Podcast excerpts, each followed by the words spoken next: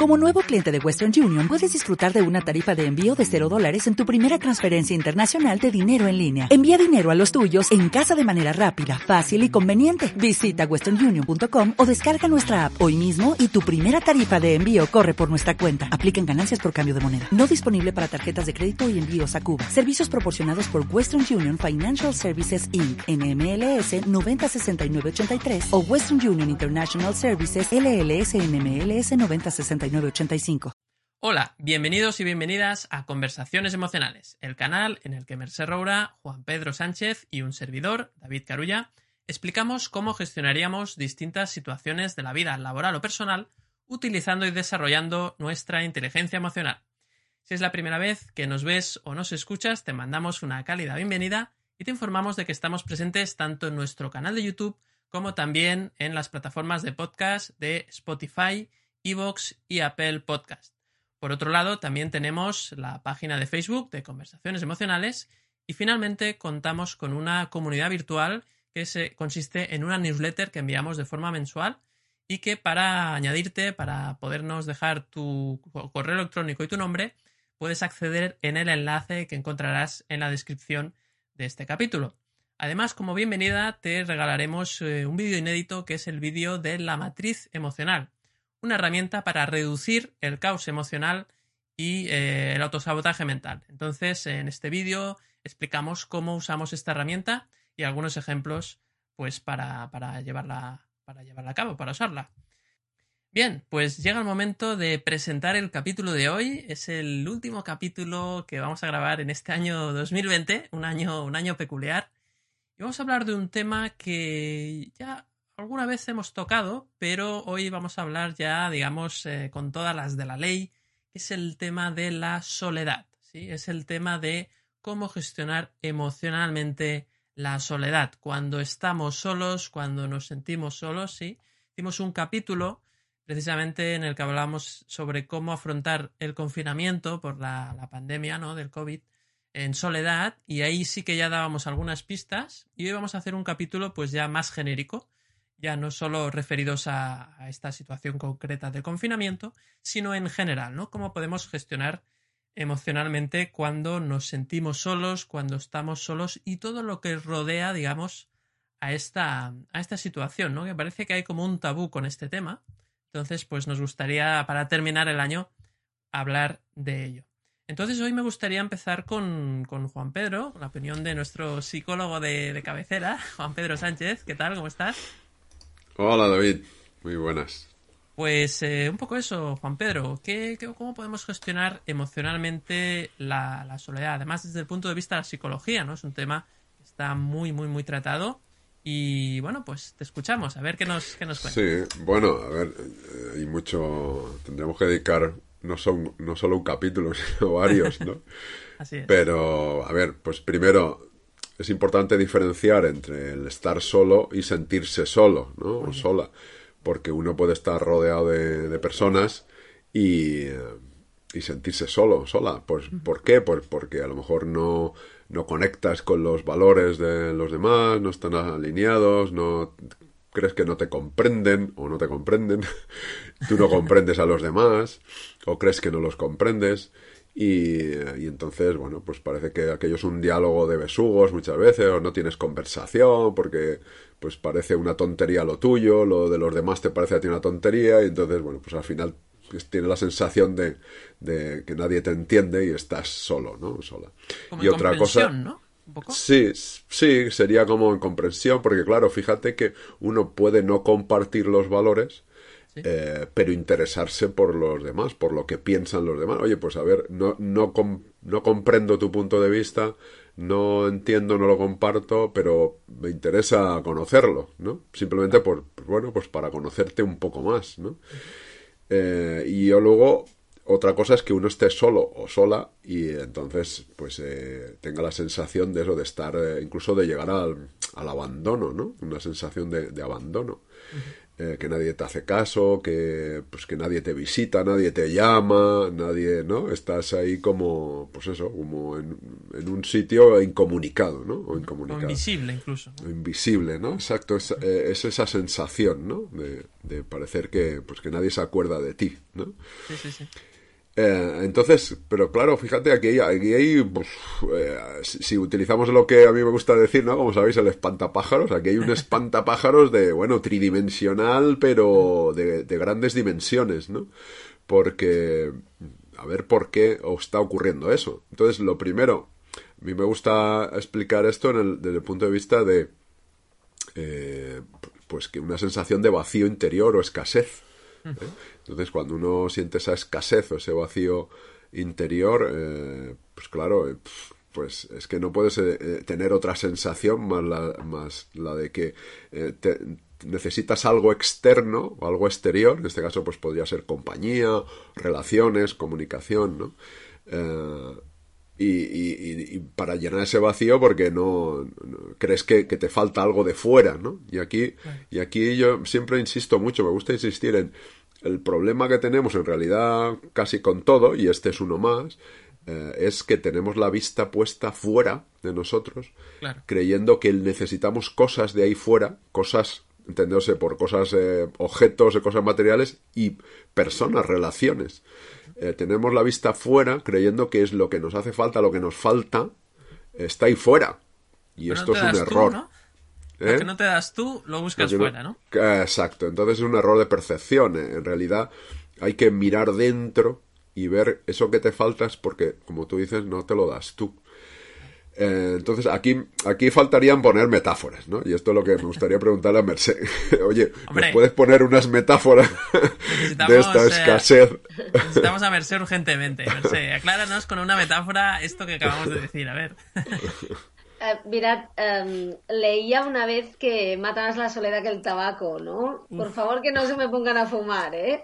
Pero, claro, es que, es que fijaos, la, la soledad. A ver, voy a buscar alguna metáfora, ¿eh? pero dame un tiempo, porque em, eh, seguramente habrá personas que ahora nos están viendo y pensando, sí, sí, eh, pero, pero si busco fuera, ¿qué pasa? Se me cae la casa encima, ¿no? Porque claro, es que la relación es importante, pero tiene que ver con. La historia de la soledad tiene que ver con la historia del desamor que sentimos hacia nosotros mismos, ¿no? Porque no nos escuchamos y y bueno, es como, es como esto es como una, esto que nos ha pasado, esta historia colectiva que, estamos viviendo y hemos vivido y que no se ha normalizado por más que, que vayamos por el mundo en este momento, ¿no? Que estemos acabando este 2020 rarísimo.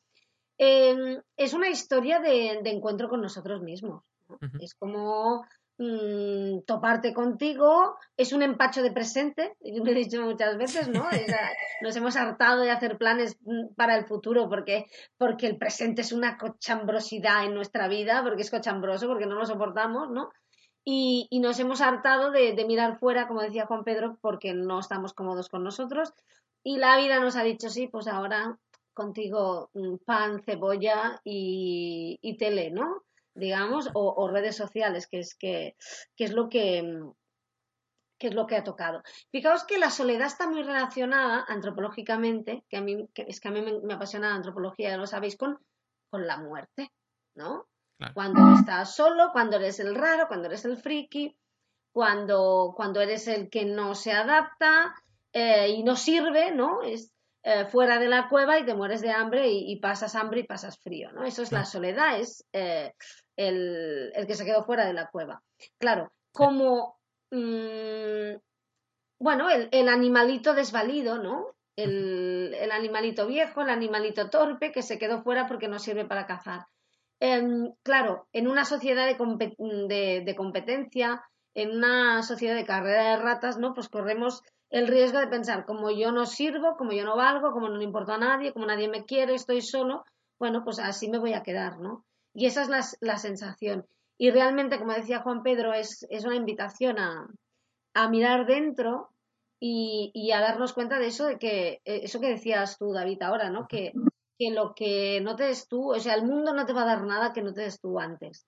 Lo que pasa, y lo decimos siempre, es que no nos han educado para dárnoslo nosotros. Nos pasamos la vida buscando ahí afuera em, pues ser, ser, ser válidos, eh, recibir ese aplauso, recibir, encajar, y para ello, pues muchas veces nos, mm, nos automutilamos mentalmente, ¿no? Nos recortamos, ¿no? Nos, nos convertimos en una versión asequible.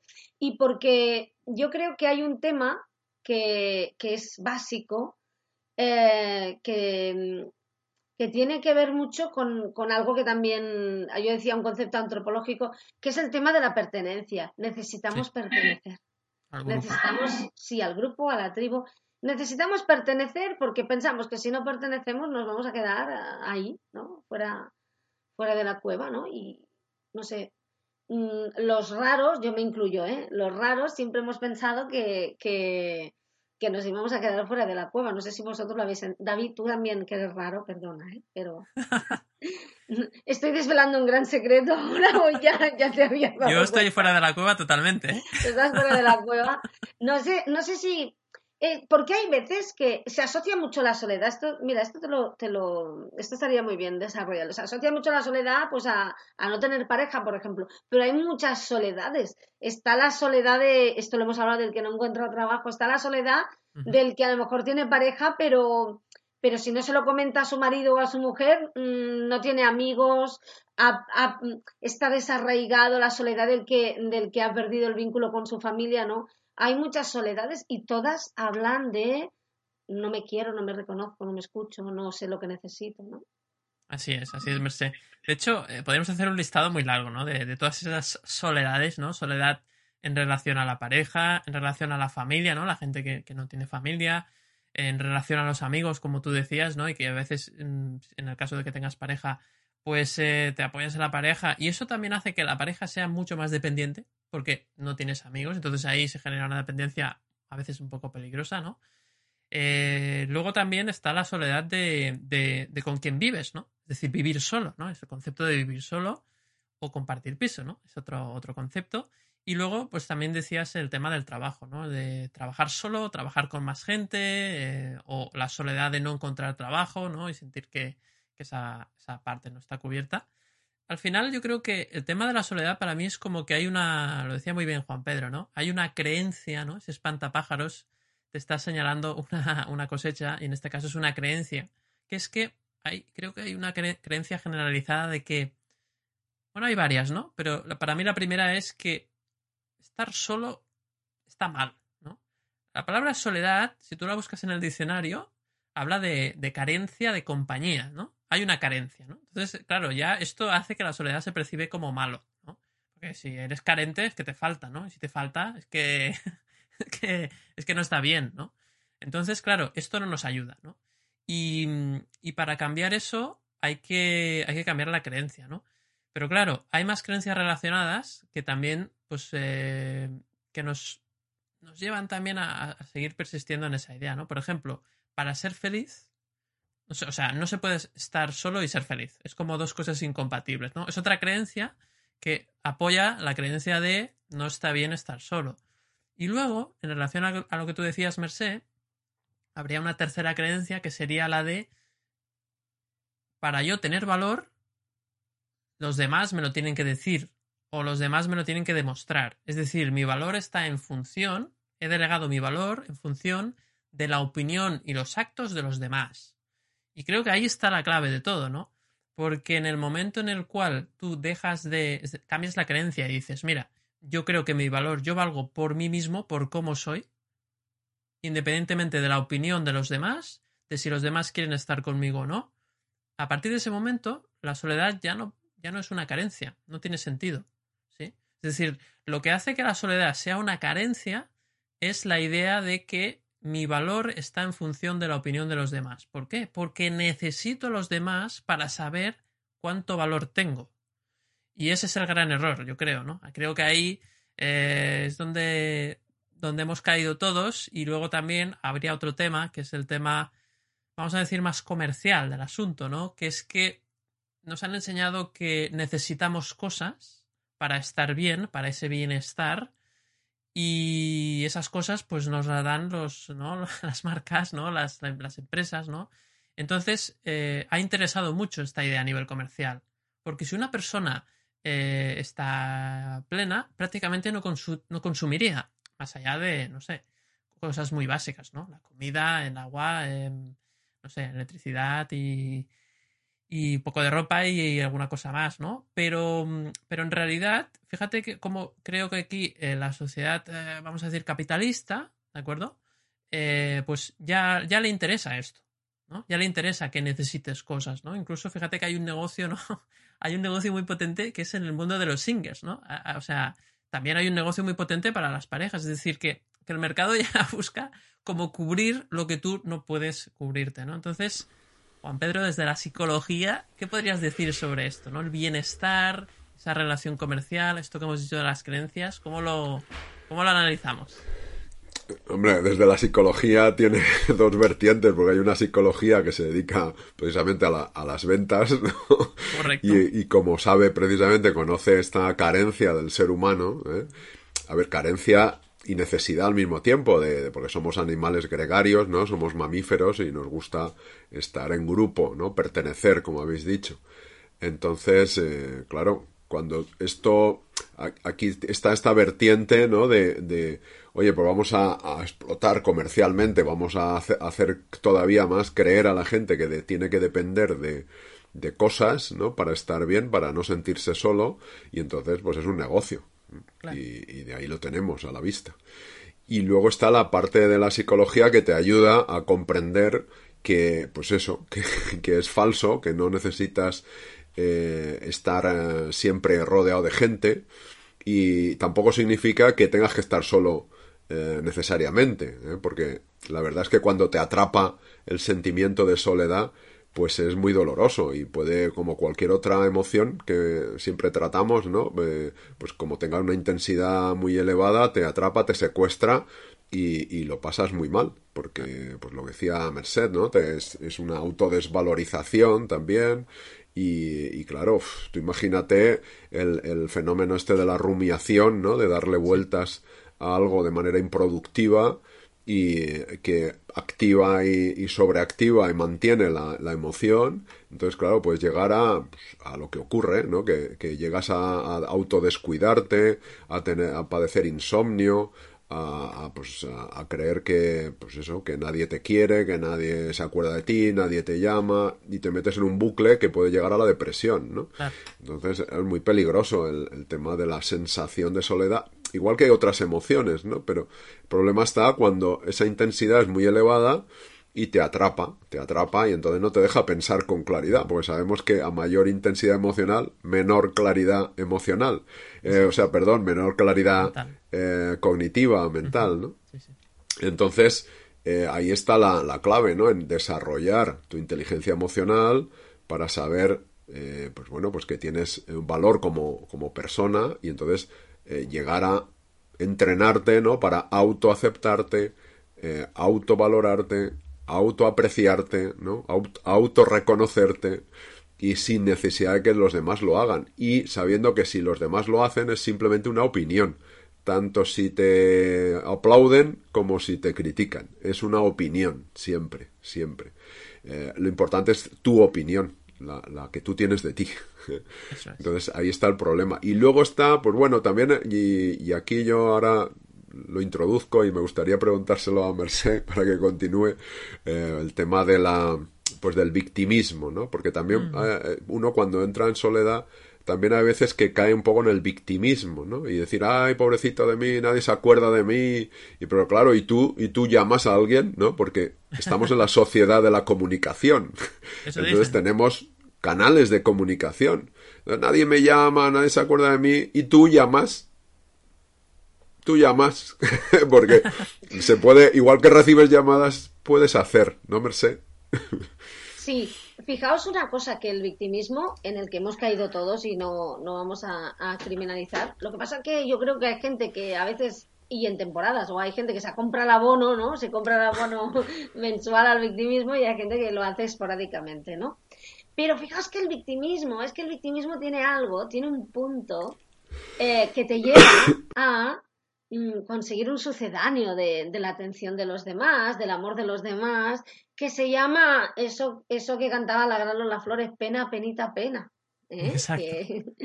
me explico, eh, y que creemos, y, y, si entráis en redes sociales hay un montón de gente que, eh, que cuelga sus logros y hay un montón de gente que cuelga sus desgracias. Y no está mal que yo diga, ay, mira qué me ha pasado hoy, no sé qué. No, pero es que hay gente que cada día mm, tiene un drama humano, ¿no? Que, me parece genial, ¿eh? Bueno, no que lo tenga, sino que lo cuelgue si quiere.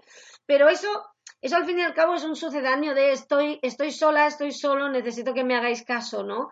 Y em, y bueno, pues muestro mis, mis, pesares y mis problemas, ¿no?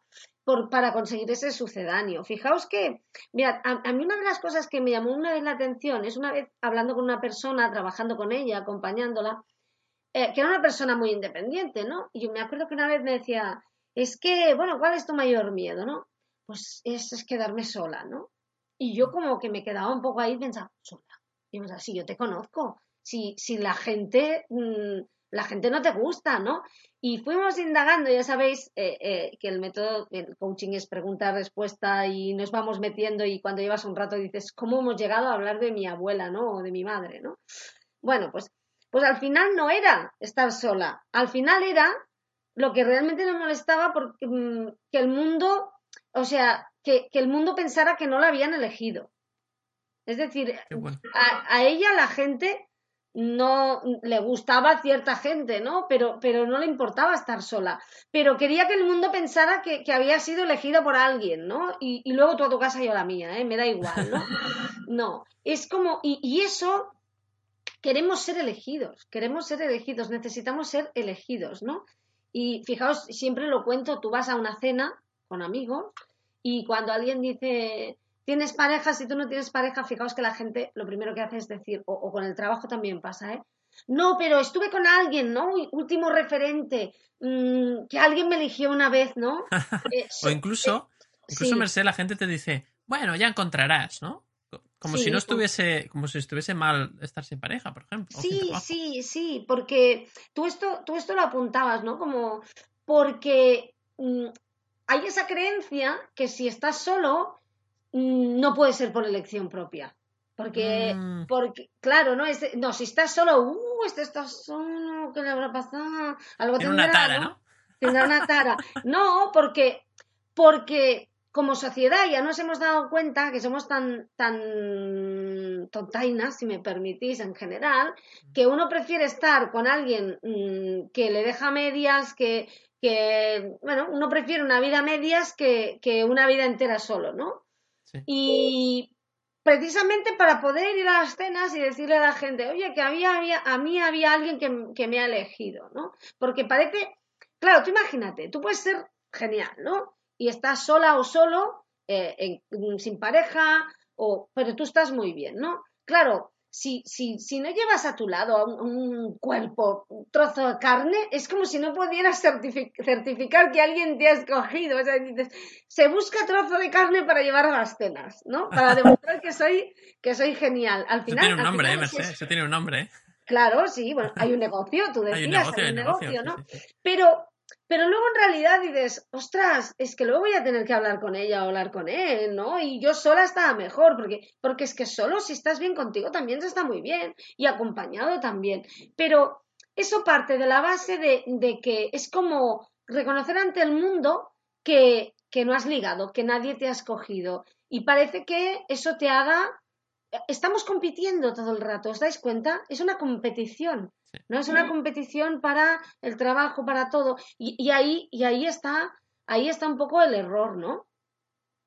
Fijaos que, que, bueno, que, somos los que, los que competimos. Es que ni siquiera, fijaos, ni los animales lo hacen tanto esto. O sea, los animales mm, solo cuando tienen que comer, el resto, el resto del tiempo no se van machacando la vida unos a otros, ¿no? No van, no van los ciervos ahí machacándose unos a otros. Los, los, leones los machacan cuando tienen hambre, cuando, cuando no, no. O sea, pero aquí no, aquí es un, un tema como, como generalizado, ¿no?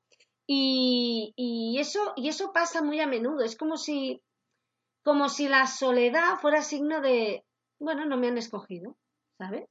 Y entonces, y entonces tengo, mm, tengo el problema de, que no puedo demostrar que, que, soy, que soy genial. Y luego vamos a eso que decía Juan Pedro y enlazo con el principio, ese victimismo de, mm, bueno, pues mira, ¿no? Hay gente que, hay gente que las redes eh, está todo el rato enseñando, mira cómo lo peto, ¿no? Y hay gente que es como, mira cómo me han petado, ¿eh? cómo me han petado la vida, ¿no? Como, así, como, mira cómo la vida me fastidia, ¿no? Y, y no sé, yo es que he compartido cosas, pero ya sabéis que mucho personal no, no, no me gusta, no me gusta compartir. Y, y, me cuesta, ¿no? Pero, pero lo puedes ver. Yo creo que un día tenemos que hacer un capítulo de, de mm, a ver si Juan Pedro a esto también se apunta a nivel psicológico, análisis de eh, lo que publica la gente en las redes sociales, cómo, cómo, o sea, qué publica cada uno, ¿no? me parece que es como muy, muy interesante, ¿no?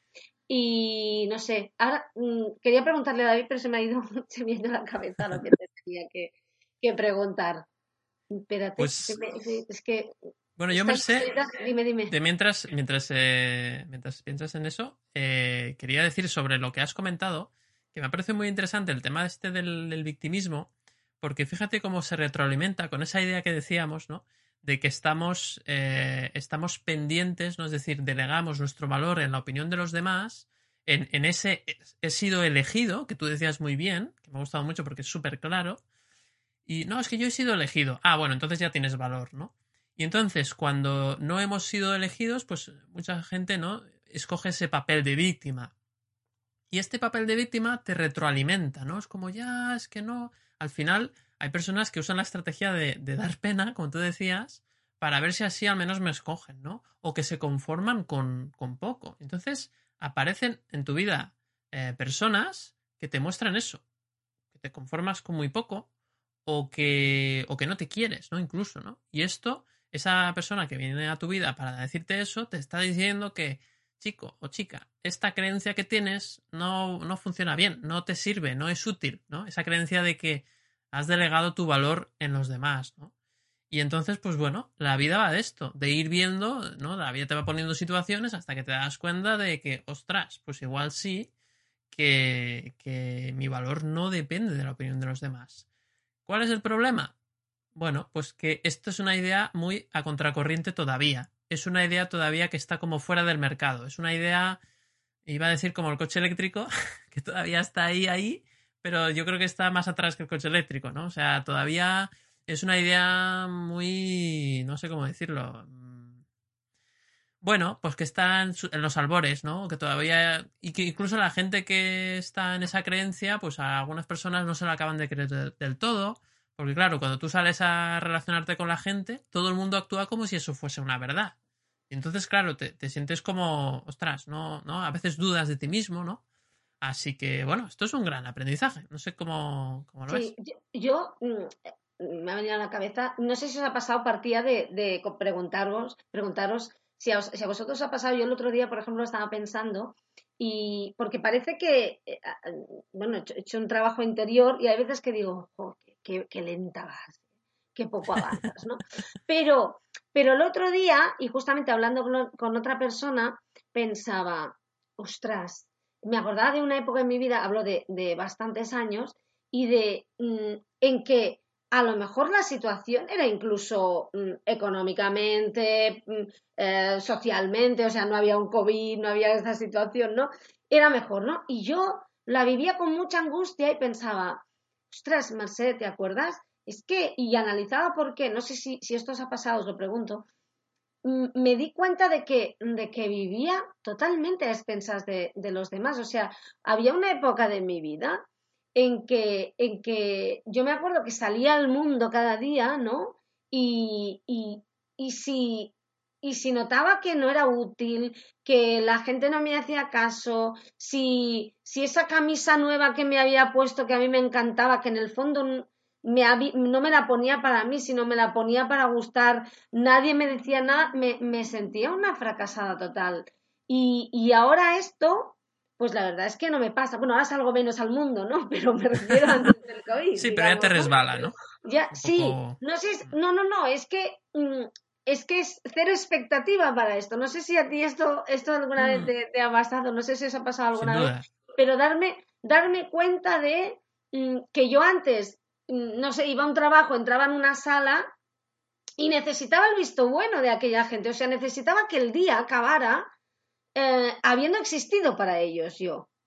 Claro, una aprobación. Sí, y si tenía la sensación de que o no había existido para ellos, o peor aún, alguien me había hecho un comentario em, censurando algo de mí, que podía ser real o no real, o yo qué sé, eh, me iba a casa como pensando, no, no, soy, no, no soy válida como ser humano, ¿no? y tremendo. pasa, le pasa a muchas personas, sí, pero es que es una, es una cosa que nos pasa muchísimo y no nos hemos dado cuenta. Hasta que no lo haces consciente, no te das cuenta de, de que, yo lo diría, vivir en el escaparate, ¿no? No sé si has vivido en el escaparate, David. Pues mucho, mucho. Sí. he, vivido, he vivido mucho en el... Me cuesta, creer, ¿eh? Por lo que conozco. No, no, he vivido en el escaparate, he vivido fuera de la cueva y ahora no sé dónde estoy ya. Pero la verdad es que sí, he vivido mucho en, en, la aprobación de los demás, ¿no? Yo, por ejemplo, era muy buen estudiante, ¿no? Y entonces yo hacía el examen para que la gente viese, hostia, este tío ha estudiado un montón, este tío se lo ha currado, ¿no? Entonces, eso es vivir, para, el escaparate, ¿no? Aunque seas muy joven, aunque seas pequeño, ¿no? Em, y lo mismo con el tema de la pareja, ¿no? Al final con la pareja tienes, especialmente cuando eres muy joven, ¿no? Eh, estás esperando a ver quién me escoge, ¿no? Porque, claro, así ya entro en el mercado, ¿no? Como si fuese... Es que es como muy frío, ¿no? Si lo ves así, es como muy frío, ¿no? Y parece que cuando conoces a alguien, por ejemplo, lo primero que te pregunta es, bueno, pero tú cuántas parejas has tenido? es decir, ¿cuántas veces has, sido elegido? Y la segunda pregunta es, ¿y cuánto tiempo duraste? ¿no? Que es como si fuese la calidad de esa elección, ¿no? es decir, eh, fíjate que vivimos con eso. Lo mismo con el trabajo, ¿no? ¿Tú cuántos trabajos has tenido? ¿O cuál es tu trabajo? ¿O cuál es tu poder adquisitivo incluso, ¿no? Que eso tiene relación con lo bien que te han escogido o bien las personas que contratan, o sea, las empresas, o bien eh, si eres autónomo o como somos nosotros, eh, los clientes que has tenido, ¿no? Entonces, si has tenido muchos clientes, es que te han escogido muchas veces y por lo tanto tienes más valor, ¿no? Y al final eh, llega un momento en el cual, pues, las canas o los años, ¿no? En este caso, pues te, te llevan a, a, ver que, bueno, que en realidad que eso no, no es así y no tiene nada que ver con eso pero que parece que el sistema te arrastra a pensar así, porque entonces seguirás consumiendo, seguirás consumiendo para llenar el vacío de lo que tú no te das. Y ese es un poquito el drama, ese es el drama en el que vivimos. Entonces, yo creo que en ese sentido, mm, espacios de soledad o, de, o incluso haciendo técnicas como mindfulness o la meditación, nos pueden ayudar a tomar la conciencia de esto. Ostras, hoy, ¿qué atrapado, como decías bien, Merced, que atrapado he estado en esta idea, hoy he estado, hoy he estado en el escaparate, ¿no? Y darte cuenta, porque eh, yo todavía me meto en el escaparate muchas veces y, necesito darme cuenta de ello, de, ostras, David, te has metido otra vez en el escaparate.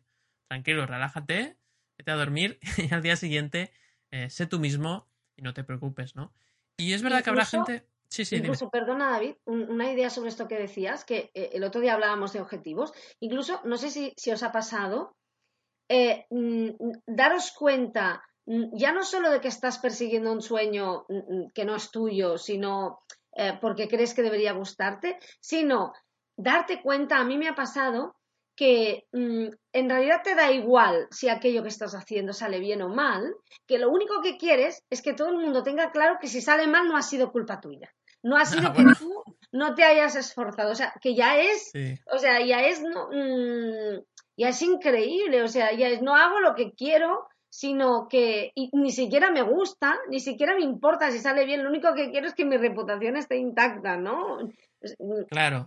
cara a la galería, ¿no? Totalmente, Merced. Cuando te das cuenta de eso, ahí es que ya estás ya perdido. Eh, cuando, cuando ves que, ostras, que, que atrapado he estado en el showroom, ¿no? En el, en el escaparate cuando he estado ya demasiado tiempo, em, tienes que hacer un cambio de, chip y empezar a hacer cosas por ti, ¿no? No sé, Juan Pedro, cómo tú lo ves, pero yo creo que, em, supongo que también has estado en un escaparate alguna vez. Eh, ¿Cómo salimos de ahí, no? ¿Cómo salimos de, ese escaparate y volvemos a la idea de que yo tengo valor por mí mismo y no necesito la aprobación de los demás? Sí, claro, he estado en el escaparate también y sigo estando muchas veces, como dices tú. Em, a ver, fíjate, lo, no estaba pensando ahora, lo, claro, lo importante, a raíz de, la, de tu pregunta, ¿no? También lo importante que es precisamente darse cuenta de esto, ser conscientes eh, y entonces pues empezar a, practicar eh, pues, la atención plena, pues vía mindfulness o cualquier otra meditación eh, que practique la atención y, y empezar a, indagar en esas creencias rígidas de, pues eso, de de autodesvalorización, en definitiva, es te estás, nos estamos autorrechazando, nos estamos autodesvalorizando, que, que si lo miras conscientemente nadie va a aceptar, en, principio, pues hay un rechazo, el ego dice, no, no, yo no me desvalorizo, ¿qué dices? Me estás contando. y sí que te estás autodesvalorizando precisamente con metiéndote en el escaparate, que decir, esto ya es una autodesvalorización. Porque si te metes en el escaparate para que te, vean lo que bien que lo haces, o en mi caso, lo bien que te portas, ¿no? O lo bien que eh, no armas eh, escándalo, no sacan los pies del plato, que decían, ¿no? En mi casa. Eh, entonces, pues eso, es autodesvalorización, es auto rechazo, autodesprecio, autocrítica, auto auto todo. Entonces, qué importante es empezar a trabajar esto cuanto antes. ¿Por qué? Porque cuando nos hacemos mayores y llegas a, anciano o anciana y vives solo o sola, eh, eh, lo pasa, bueno, debe ser eh, horrible pensar esto cuando tú estás ya con 75, 80 años o 80 y tantos años, ¿no? Viviendo solo, sola, con esta mentalidad de nadie se acuerda de mí, no valgo nada, claro, ahora todavía menos, ¿no? Que soy más mayor. Entonces esto es horrible. Entonces empieza, hay que trabajar esto desde joven para precisamente, a ver, ya no solo para cuando seas mayor, sino para, para siempre, ¿no? Sí, sí, sí, Pero cuando eres más mayor todavía, porque, ¿para qué? Pues porque, bueno, pues que puedas eh, tener actividades, eh, a ver, por eso hay que, hablamos también de la, de cuidar el cuerpo, el ejercicio, porque claro, cuando eres mayor, si, si el cuerpo no te funciona, eh, pues también se pasa peor. Entonces, al menos que tengas cierta movilidad, que tú puedas eh, pues hacer eh, cierta actividad, pasear si puede ser, y si no, pues bueno, que puedas leer, que puedas tener actividades que tú digas, bueno, pues si, no, si viene alguien a visitarme, vienen mis hijos, mi familia a visitarme, me encanta. Pero si no vienen, también estoy bien. Y si necesito ayuda, la pido. Y si necesito ayuda, la pido. No, no creo que soy eh, menos porque pido ayuda, ¿no? No me desvalorizo por pedir ayuda. Al revés, ¿no? Es, tengo autoconfianza en mí y ahora sé que necesito ayuda. Entonces, pues bueno, pues llamo porque venga alguien en algún momento a ayudarme, ¿no? Pero, claro, desde la conciencia. Entonces, eh, debe ser la, la, vejez, ¿no? Cuando uno está solo, si vive solo o sola, debe, ser totalmente diferente de tener esta conciencia, de haber trabajado estas creencias, a no haber trabajado nada de esto y creer tú, tú en tu auto seguir autodesvalorizándote. Y entonces claro si no te vas no van a verte tus hijos o tu familia o sea debe ser bueno pues eso horrible horrible un infierno un infierno. Eh, además si tienes esta rueda de gente o, o, otras alguien de tu familia o vecinos o quien sea que también se autodesvaloriza, se autorrechaza, entonces dice, uy, y no viene nadie a verte, uy, pues qué sola que estás, o qué solo que estás, no sé qué, nadie pobrecito, nadie se acuerda. Bueno, la que se lía, la que se lía, te, te hunden vivo, ¿no? Ya, o sea, ya te hundes tú, eh, los demás, si encima tienes vecinos que encima te dicen, uy, que no viene nadie a verte, uff, esto es horrible, ¿no? Pero fíjate, Juan Pedro, que esos vecinos te están reflejando tu creencia en realidad, ¿no? Te están, te están diciendo, fíjate, eh, que tenéis esa creencia. Lo que pasa es que, claro, si no eres capaz de verlo. Claro, se activa. Claro, tú ya estás con esa idea, por eso te, fastidia más, ¿no? Porque tú ya, como dice Merced, tú has comprado ya esa idea. Exacto. Y ya la, ya la tienes, y entonces escucharla en boca de otro, que te hace despejo, ¿no? Escucharla en boca de otro, pues todavía te resuena más, ¿no? Y entonces, claro, aquello es eh, atronador, ¿no? Puede ser atronador. Y, eh, y entonces, eh, bueno, pues ahí, claro, eh, lo importante es trabajar, yo, desde mi punto de vista, ¿eh? no sé ahora, sé qué, qué opina o qué opinas tú también, David. Eh, es trabajar el, eh, este autoconocimiento y esta, estas ideas rígidas, flexibilizarlas y luego pues no tener ningún reparo en pedir ayuda si la necesitas, eh, pero no, pero no ayuda de ay es que no me ayuda nada, no desde el victimismo, ¿no? No hay ayuda, a ver si me puedes ayudar porque yo soy muy pobrecito y, ya necesito ayuda porque soy muy mayor y nadie. No, no, porque esto es una crítica y un reproche a los demás de tu propia autocrítica y, auto, y autorreproche. Es una proyección. ¿eh? Psicología es una proyección. Entonces, eh, qué importante es ser consciente de tu propia autovalía, aunque seas mayor, y sepas que, bueno, pues ya tienes unas limitaciones físicas e, incluso mentales, ¿no? Pero que todavía, bueno, pues puedes eh, distraerte con mil cosas, con mil cosas. Si es que hoy en día nos podemos, podemos tener mil actividades dentro de casa. ¿Eh? Bueno, actividades. No hay duda, de hecho en el confinamiento se ha visto, se ha visto, la, creatividad. Entonces, eh, no sé eh, si opináis también lo mismo, Merced, que de, ¿qué opinas a una persona mayor? si, si trabajar todo esto cuando somos jóvenes nos puede ayudar a tener una mejor vejez, ¿no? Claro, ¿cómo estaría bien ahora enfocarlo, ¿no?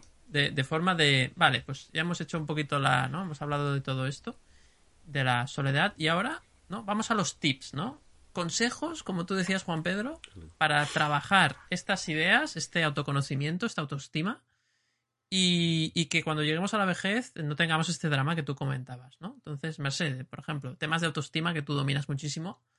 Mira, yo, mm, y la vida nos lo ha puesto adelante, Em, yo creo que la forma de salir del showroom es el escape room contigo mismo, esto lo hemos dicho más de una vez. Em, y es terrible, ¿no? Y yo el otro día lo hablaba con alguien y decía, bueno, y, es un ejercicio que propuse una vez, o sea, eh, y, mm, mm, luego pensándolo dije, mira, propuse yo el ejercicio de eh, quédate un año contigo solo sin metas y, y luego vino el COVID, casi que me da miedo, ¿no? Pero porque es lo que que evidentemente todo el mundo tiene metas, ¿no? Pero hay gente aquello que, que dices, bueno, me he quedado sin trabajo, tampoco puedo ir a buscar porque no se puede salir, estoy intentando, pero tampoco, es decir, un, tiempo contigo mismo, ese escape room de encontrarte, ¿no? Ese trabajo que decía, que decía Juan Pedro, y ese trabajo de, de sentir, ¿no? Porque eh, bueno, te sientas, te sientas, ¿no? Y, y, y, haces esa atención plena y notas que estás sintiendo en tu cuerpo y, y sientes esa soledad y a ver qué te dice. Porque muchas veces la no es la soledad en sí misma, o sea, uno no, uno no, no, no intenta estar acompañado para no estar solo, solo para estar acompañado, intenta eh, no quedarse solo para, para no quedar desnudo ante el mismo, ¿no? Y ver su vulnerabilidad y, su debilidad y darse cuenta de, de, bueno, de lo poco que se quiere, por tanto, date cuenta de eso y es ese ejercicio de observación. Yo, yo lo que diría es duro esto, ¿eh? O sea, es que, claro, El, el, tema del autoconocimiento, eh, muchas personas se creen que es ir a un curso y hacer un DAFO, ¿no? Y, y te dicen, soy muy perfeccionista, ¿no? Que eso no sabes ni dónde ponerlo, ¿no? Porque si quiere alguien que venga a vivir conmigo, ya verá cómo no lo pone en las fortalezas. que se lo pregunten a mi hija con, cómo, se hace la cama y verá cómo no es una fortaleza, ¿no? Eh, y, un montón de cosas, no, porque a mí tal, eso. no, no. O sea, el autoconocimiento es, es sentarte y, y, y darte cuenta que estás en arenas movedizas y, que tienes que aguantarte tú solo y entrar dentro y encontrarte con tu con, con lo poco que te quieres, encontrarte con contigo con tres años en el cole, que los niños se chupaban el dedo y te, tocaban las gafas, ¿no? No sé si lo han hecho, pero a mí me lo hacían, ¿no? O sea, esa es una imagen de mi infancia, mira, ha salido muy bien, ¿no? Y, y, y que te llamaban cuatro ojos, es y sentir lo que sentías y darte cuenta de, de, que, de que todavía te sientes así por, porque te lo dijeron cuatro, cuatro pringadetes que tenían más miedo que tú y tú lo, lo llevas en, en, la mochila, ¿no? Y abrir la, abrir la mochila y empezar a sacar porquería, y claro, agradable no es. Pero, pero luego eso te lleva, y vosotros lo apuntabais, y, y a, a no vivir eh, de cara a la galería a no, levantarte por la mañana y, que tu día se base en lo que piensan otros de ti Y, tú antes lo decías, lo del consumismo. Mira, tú una de las cosas que yo he notado muchísimo, muchísimo, eh, que han cambiado en mi vida, es que mmm, me compro muchísimas menos cosas para mí um, que antes pensaba que necesitaba y ahora no necesito. Y las que me compro son más chulas y más buenas, porque me quiero más y no me conformo con cualquier cosa, ¿no? Y, o sea, esto sí, esto para mí, porque me lo merezco. Y, y, no, esto no, el otro que es más bueno, ¿no? Pero esto no lo necesito porque me lo iba a comprar para tapar un vacío, ¿no? Yo siempre lo digo que, que no hay nada de malo en tener 100 pares de zapatos siempre que te los pongas en los pies, ¿no? Para tapar el agujero del corazón, ¿no? Pero bueno, yo, este tip sería, oye, siéntate contigo a oscuras, como si fuera, mira, se trata de vivir un rato como si fuera una peli checa, en checo, en blanco y negro, en, de ti mismo, a ver, a ver qué pasa, ¿no? Y, y, lo digo con todo el cariño, ¿eh? Tengo una muy buena amiga que es checa y es fantástica. Y, y, quiero decir por, el, por, por, porque es dura, porque ves tu realidad, ¿no? Y, mírate en tu propio espejo a ver qué ves y sostente la mirada. Y ya verás que es duro, pero uf, es muy, muy liberador, ¿no? Totalmente, totalmente, Merced. Al final, eh, si no aprendemos a, mirarnos, ¿no? A nosotros mismos, pues va a ser, va a ser mucho más, más complejo, ¿no? Porque al final estaremos huyendo siempre y, delegando esa, esa, ese valor en los demás y mirando fuera, que decía Juan Pedro, ¿no? Bueno, pues eh, más tips, eh, Juan Pedro, venga, va, otro, otro tip, otro consejo. Pues, a ver, yo, yo creo que hay que dedicar al menos media hora al día ¿eh? hacer esta reflexión, esta que decía Mercedes, sentarte contigo, cerrar a oscuras, no te hace falta luz para eso, porque como miras dentro.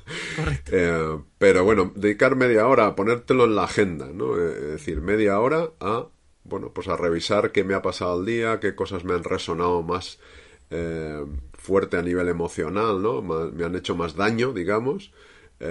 porque esas son las que hay que, hay que indagar, porque no, no tiene por qué, o sea, las emociones son todas buenas, como hemos dicho mil veces, pero cuando son desproporcionadas, por ejemplo, es una señal de que hay que revisar ideas rígidas. Entonces, al menos media hora al día que oye, es, es, es un chollo, pero claro, media hora al día como esperando la media hora al día, como a ver si llega la media hora de ponerme a indagar, no como, oh, ahora media hora al día, ostras, ahora la, ahora la media hora de indagación, no, no, no, eh, no, porque esto no sirve. Es como, wow, media hora que voy a aprender cosas sobre mí, que, esa, a ver qué idea rígida, y para eso tenemos la matriz emocional, que, que ahí tenéis un vídeo muy, muy chulo, que os puede servir de, guía, ¿no? Eh, que es algo práctico, no es algo eh, etéreo y conceptual, sino algo muy práctico. Y, solo con eso, eh, bueno, si, si, dedicamos media hora al día, poco a poco, poco a poco, como decía Mercedes, es un proceso largo, pero poco a poco, oye, tú imagínate dar un pasito al día, al cabo del año has dado 365, ¿no? Pues oye, y después de varios años, pues imagínate, miras hacia atrás y dices, madre mía, ¿de dónde estaba? ¿A dónde estoy? Y esto es eh, algo, mm, bueno, pues para orgullecerse también de uno mismo y para autovalorarse, ¿no? Totalmente. Pues eh, genial, genial. Me quedo con esa, ¿no? Ese, no sé cómo le podríamos llamar, Juan Pedro. Le podríamos poner un nombre a esa media hora contigo mismo, ¿no? Pues, hombre, sí, claro, tiene muchos nombres, pero es un auto ejercicio, o sea, un ejercicio de autoindagación de, con mucha humildad, con mucha humildad, mm. con humildad, porque claro, vas a ver cosas que no te van a gustar. Entonces hay que tener mucha humildad, porque si entra el ego y dice, no, no, pero yo no, es la culpa del otro que me ha dicho que es un no sé cuánto, entonces ya vamos mal. Es como una autoindagación humilde, no sé podría ser. muy bien, muy bien, me gusta, me gusta. Eh, sí, creo que la autoindagación nos resume muy bien. Al final es, buscar dentro, ¿no? Y realmente conocerte, conocerte mejor. Yo creo que eh, me gustan, bueno, estas eh, dos ideas que, habéis dicho. Quizás añadiría otra que es, bueno, es un poco parecido, que es que yo creo que todo el mundo debería de hacer en algún momento de su vida un, un retiro. Un retiro, pero un retiro en soledad. Y no hace falta que se vaya a un monasterio budista o, o, católico de otra religión, em, creo que mm, no sé, un, fin de semana es poco. Yo creo que una semana es mejor, ¿no? Una semana, al menos una semana, si puedes dos, dos, pero una semana en completa soledad, ¿no? Para, hacer ese ejercicio, digamos, de autoindagación que decía Juan Pedro, pero ya un poco eh, como si fuera gran hermano, ¿no? Todo el día, 24 horas, ejercicio de autoindagación. Da miedo. Yo creo que da miedo, porque, ostras, a ver si me voy a comer la cabeza y luego Pero yo creo que hay que hacerlo, ¿no? Yo cuando he estado solo, aquello que he estado una semana solo, para mí ha sido un aprendizaje brutal porque digamos que el ruido externo no me distraía, ¿no? Me distraía el ruido externo y entonces eh, podía observar mis pensamientos y, y, veía que eran míos, que no era lo que los demás me lo decían, sino que a veces soy yo mismo que me creo esos pensamientos que tengo y por lo tanto me hago daño o refuerzo creencias que me hacen daño. Entonces, eh, ese espacio, ese retiro, eh, lo recomiendo mucho porque, bueno, creo que ahí puedes eh, hacer esa autoindagación a veces un poco de forma forzada, ¿no? Si te descubres que estás todo el día buscando distracciones, pues ahí ya te estás dando pistas de que no aceptas la soledad y te estás dando pistas de que la creencia raíz que hay ahí es que no está bien estar solo o que bueno, pues que estás delegando tu valor en la opinión de los demás, ¿no? En la aceptación, en el ser elegido, que decía, por ejemplo, Merce muy bien. Entonces, eh, fijaros, yo recomiendo esto, ¿no? Este retiro. También la experiencia de vivir solo. Hay gente que no, no ha podido hacerlo porque, ¿no? Se ha ido de casa a sus padres y luego ya ha ido palmando vivir con compañeros de piso o incluso con la pareja y luego ya nunca ha vivido solo, entonces no sabe qué es esto, ¿no? Entonces yo recomendaría incluso de forma forzada que las personas, aunque vivan con pareja, que durante una semana o unos un fin de semana largo, si quieres, eh, hagan esto, ¿no? Para, para, para, vivir esa experiencia. Luego también, mm, una cosa que habéis dicho que me ha gustado mucho es el tema de, bueno, esto del escaparate, ¿no? ¿Y cuál es el gran escaparate? Por las redes sociales, ¿no?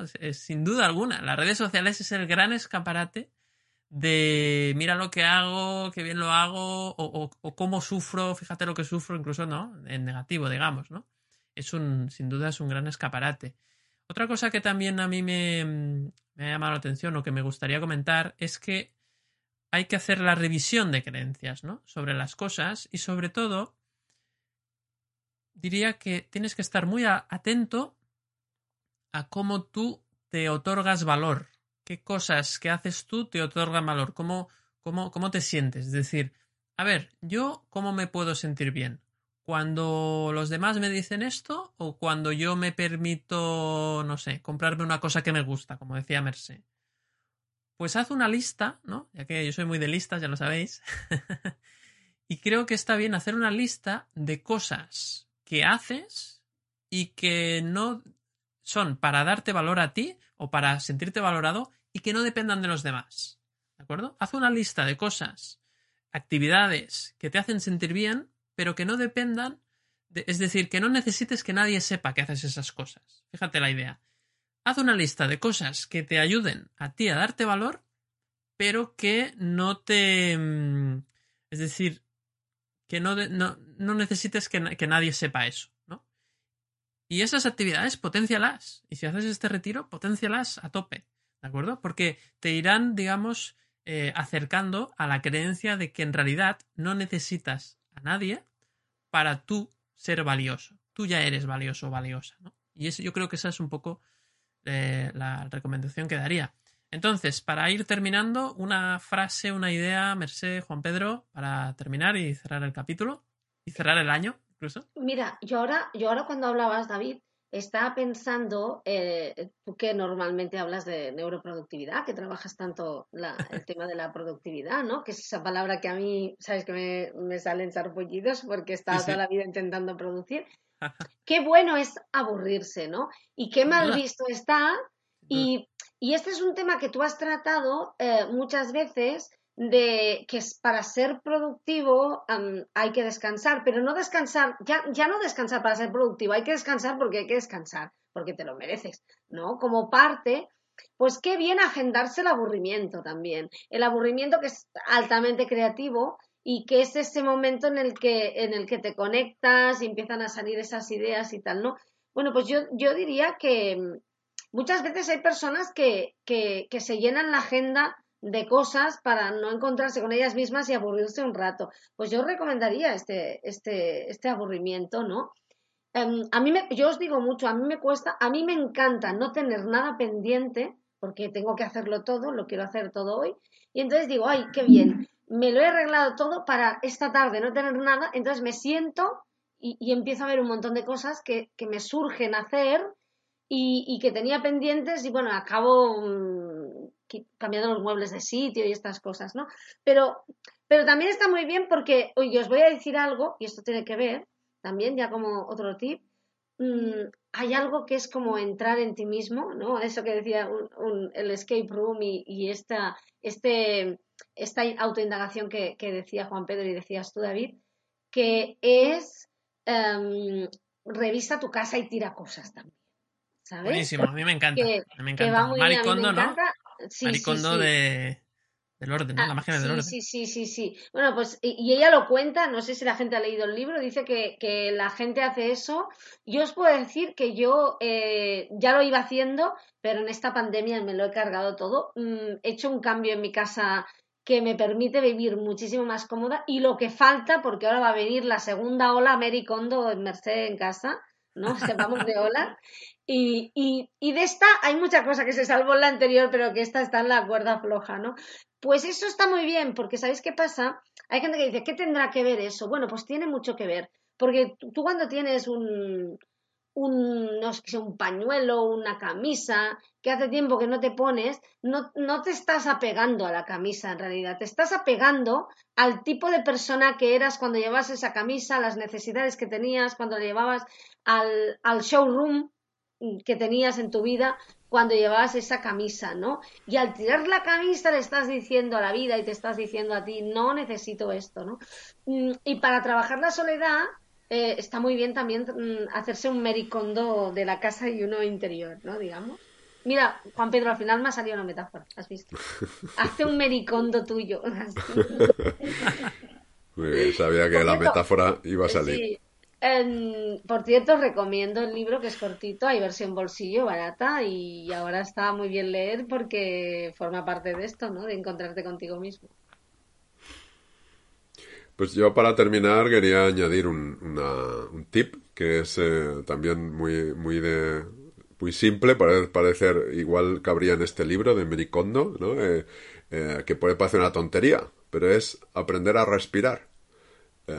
no sabemos respirar si tú te fijas en los bebés que sí que saben respirar y ves cómo hinchan la tripita, ¿no? Y, la deshinchan y, nosotros no sabemos respirar. Empezamos ya de mayores, ya bueno, en la adolescencia a ponernos ropas apretadas y, a, no respirar abdominalmente y llegamos, llega un momento que empezamos a respirar superficialmente, a mover los hombros y esto nos desconecta también de la vida, ¿no? Nos deja a mitad de oxígeno y, eh, y nos eh, nubla la, la, capacidad esta cognitiva que tenemos tan potente, ¿no?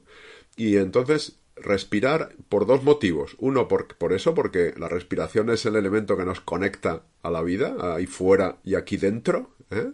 Hay gente que dice que podrías estar, podríamos estar respirando ¿no? el aire de Napoleón o de otros personajes que vivieron hace cientos de años. Y dos, como metáfora de tomar y soltar de, de recibir y dar. ¿Eh? Porque fíjate que no, nadie, nadie aguanta la respiración para decir, no, no, no voy a soltar el aire, no sea que no haya más, ¿no? y, entonces no pueda, no, no, eh, es tomar y soltar. Y nunca se acaba, ¿eh? nunca se acaba. Pues yo creo que así es un poco la, esta conciencia, ¿no? De, de, autoaceptación, de autovaloración, que nunca se acaba. o sea, la, la abundancia está dentro y por lo tanto tomar y soltar, recibir y dar es un flujo natural de la vida y ese, ese es el entrenamiento básico que, yo recomendaría. Juan Pedro, este es el aprendizaje del año, yo creo, ¿eh? O sea, acabas de decir el aprendizaje de, de 2020, ¿no? Que, ha sido un año muy duro para muchas personas y creo que lo, lo más importante que podemos hacer es desapegarnos de muchas cosas que, que las utilizábamos para llenar el vacío de sentirnos solos y que realmente no eran tan importantes, ¿no? Y, bueno, pues lo puedes hacer físicamente, como decía Merced, ¿no? Tirando cosas o dando cosas de, casa, pero también con las, esas creencias, ¿no? Y, bueno, yo me apunto como primer hábito del año aprender a respirar. Así que creo que es un muy buen hábito y que, que, es el que me hará más servicio de todos, ¿no? No hace falta cosas muy complejas, ¿no? Al final, algo tan simple como eso, pues es súper útil. Pues bueno, amigos, eh, gracias a los dos, como siempre, por compartir un año más eh, estos capítulos 118 ya. Eh, pues un placer, como siempre.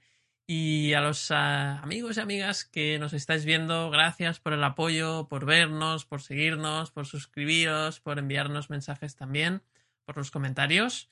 Esperemos que pues eh, sigamos aprendiendo también en 2021. En tres semanitas eh, volvemos. Eh, creo que es el día, a ver, día 13, 13 de enero. Volvemos a publicar. Y nada, pues estos, estas semanas de Navidades y fiestas esperemos que tengáis pues unas buenas eh, fiestas confinados, seguramente, al menos nosotros estaremos bastante confinados y con muchas limitaciones, pero no os olvidéis de lo más importante, que es eh, pues amaros a vosotros mismos, claro que sí. Un fuerte abrazo y hasta el año que viene. Un saludo.